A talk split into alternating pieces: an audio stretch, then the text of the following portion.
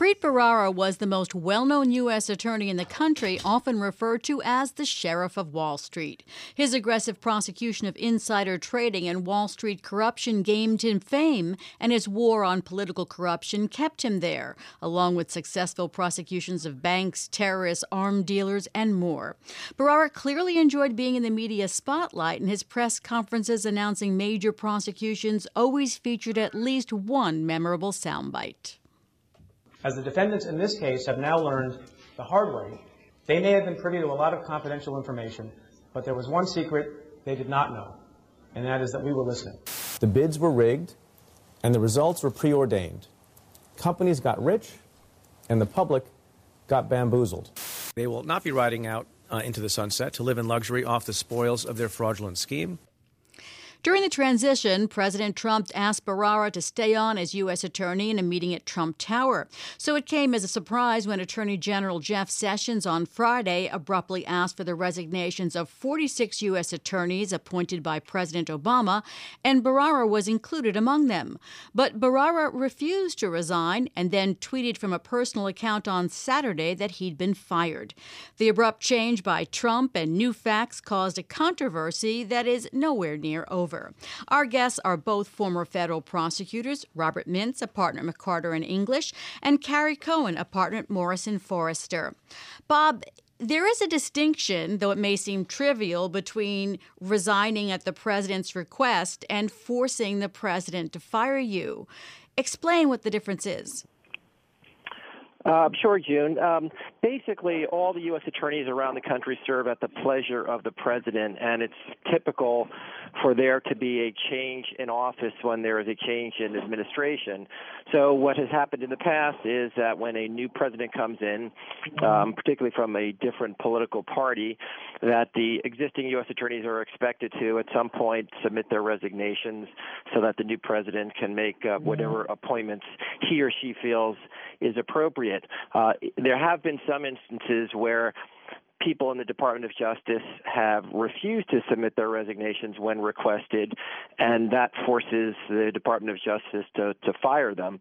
That has generally happened not when they are trying to hold on to their jobs or just uh, fighting with the fact that it's time for them to leave, but really a situation where they are trying to make a statement of on, on principle, where they believe they're being asked to do something that they cannot do for legal or principled reasons. And al- although they know the result will be the same, that they will lose their job, they believe, this is now speaking broadly, but in most instances, the individuals believe that if they resign, they are somehow complicit in enforcing some type of policy that they, that they disagree with, so they force the Department of Justice, the Attorney General, to fire them rather than submit their resignation willingly. Carrie, this situation is a little bit unusual in that it was widely publicized that President Trump had asked Preet Bharara to stay on, and now you have the Justice Department asking him to resign, him refusing to do so. Is the president's change of apparent change of mind here a good enough reason for somebody like Bharara to say, "I just refuse to submit my resignation"? I think this is a unique circumstance where Preet was specifically asked by this president if he would stay on, was asked to tell the media at Trump Tower that he was asked to stay on. And then, you know, abrupt change of course a few months later, which gives, I think, the public a sense what would change your mind in the intervening months and is worrisome to the public because, of course, politics should not play any role in the Justice Department and in choosing U.S. attorneys. There's also the point being made that Trump placed a call to Bharara on Thursday, which Bharara refused to take because of ethical guidelines prohibiting the president from speaking directly to the U.S. attorneys. Finally, the president did not respond as to what that call was about when asked by the press. And finally, on Sunday, a spokesman for the president said Trump just wanted to thank him and wish him luck. But Bharara has indicated in a statement to the New York Times that he was skeptical of that. We're going to be discussing that coming up on Bloomberg Law law, what impact that call had and what new suspicions it may have led to. Some members of Congress have been speculating about the reason Trump decided to fire Bharara. We'll hear what the ranking minority member on the Oversight and Government Reform Committee had to say, uh, why he thought that the by Preet was let go by the Trump administration because he was in a position to potentially investigate President Donald Trump. And Bharara's dismissal also led to uh, Twitter, uh, Twitter, a lot of tweets from uh, one of the senators and she said that uh, Senator Elizabeth Warren tweeted that it was about Preet having authority over Trump Tower. There are all kinds of questions being raised about the firing of former Manhattan U.S. Attorney Preet Bharara by President Trump on Saturday. A letter from several watchdog organizations sent to Bharara on Wednesday requested the U.S. Attorney look into whether Trump had violated the Constitution's emoluments clause by benefiting from foreign business deals. The Trump Organization has its main offices in in New York City giving Bharara jurisdiction. Congressman Elijah Cummings told ABC there could be a connection to the firing of Bharara. No doubt about it. When they asked about the emoluments uh, uh, clause and possible violations of it, and and uh, the U.S. Attorney's relationship to that, I think that had perhaps something to do with it. He wasn't alone. Senator Elizabeth Warren tweeted at Donald Trump's personal Twitter account Preet Bharara had authority over Trump Tower, and you can't fire the rule of law. You can't shut down ongoing investigations by career prosecutors. We've been talking to two former federal prosecutors, Robert Mintz of McCarter and English and Carrie Cohen of Morrison Foerster. Bob, what's your opinion of the of the reaction that this was about possible investigations. And Bharara himself said something in a tweet about, I know what, what the Moreland Commission must have felt like. Well, I, June, I think at this point uh, we don't really know the reason for Mr. Bharara's refusal to submit his resignation, and it, it's really pure speculation to suggest that this has anything to do with trying to influence or interfere with any ongoing investigation. I think further that generally what happens is once the U.S. attorney steps down on an interim basis, the second in command, who is somebody who is intimately, he or she is intimately involved in running the office, uh, is generally a career prosecutor themselves, takes over running the investigation, and the, and the line prosecutors who are on the ground, who are really running the day-to-day operations of these investigations, will go on. So I think it's a mis perception out uh, in in the public that the removal of the U.S. attorney could in any way influence or is likely to influence these investigations. In my experience, these are career people who run them, who make the day-to-day decisions. The final call does go to the U.S. attorney, but in this case, it's generally somebody who is also very experienced and likely a career prosecutor who is stepping in on an interim basis. Carrie, one of the odd things about this was how quickly it seems to have happened. I mean, it's been reported that the attorney general met with all the U.S. attorneys last week, wished them happy hunting shortly, but not too long before all of they were all asked to resign, and that uh, after that, um, President Trump apparently tried to call Preet Bharara.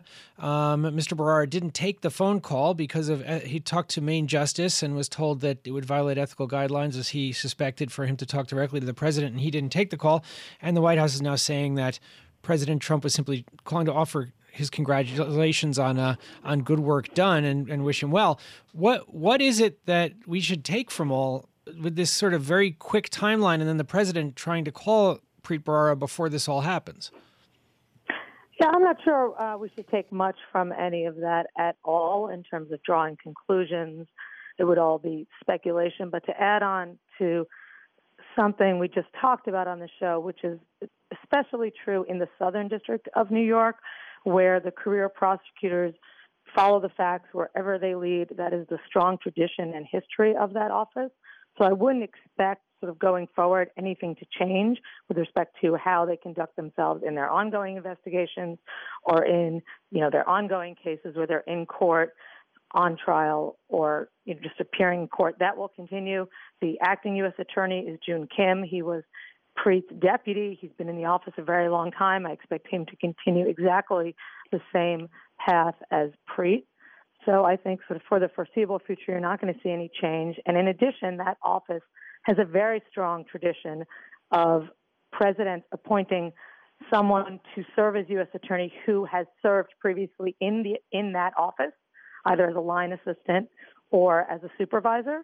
So, you know, going forward, it's very important to look at who, if that tradition continues. I would expect the Southern District of New York to continue in its very long tradition of following the facts without fear or favor, wherever those facts will lead.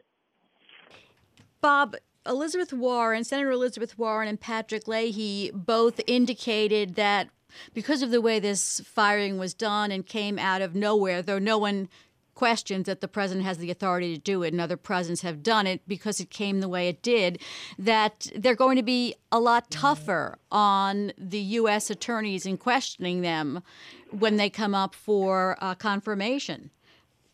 Is that likely to cause problems? No, I don't think so at all. I think that's exactly their role. Um, the U.S. attorney uh, appointees are, are nominated um, by the president, but they have to be confirmed by the Senate. And I think the uh, senators are entitled to ask whatever questions that he or she feels are appropriate to ensure that there is the degree of independence that has traditionally been the earmark of all the U.S. attorneys' offices around the country.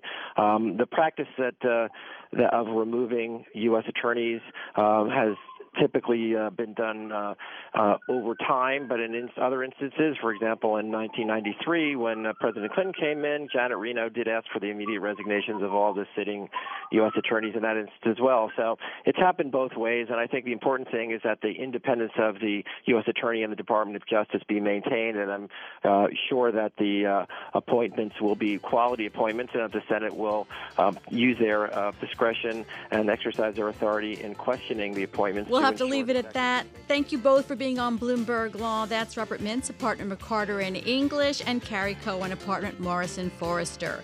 Coming up on Bloomberg. The Trump administration is trying to stop the groundbreaking lawsuit brought by 21 children against the federal government over climate change. This is Bloomberg.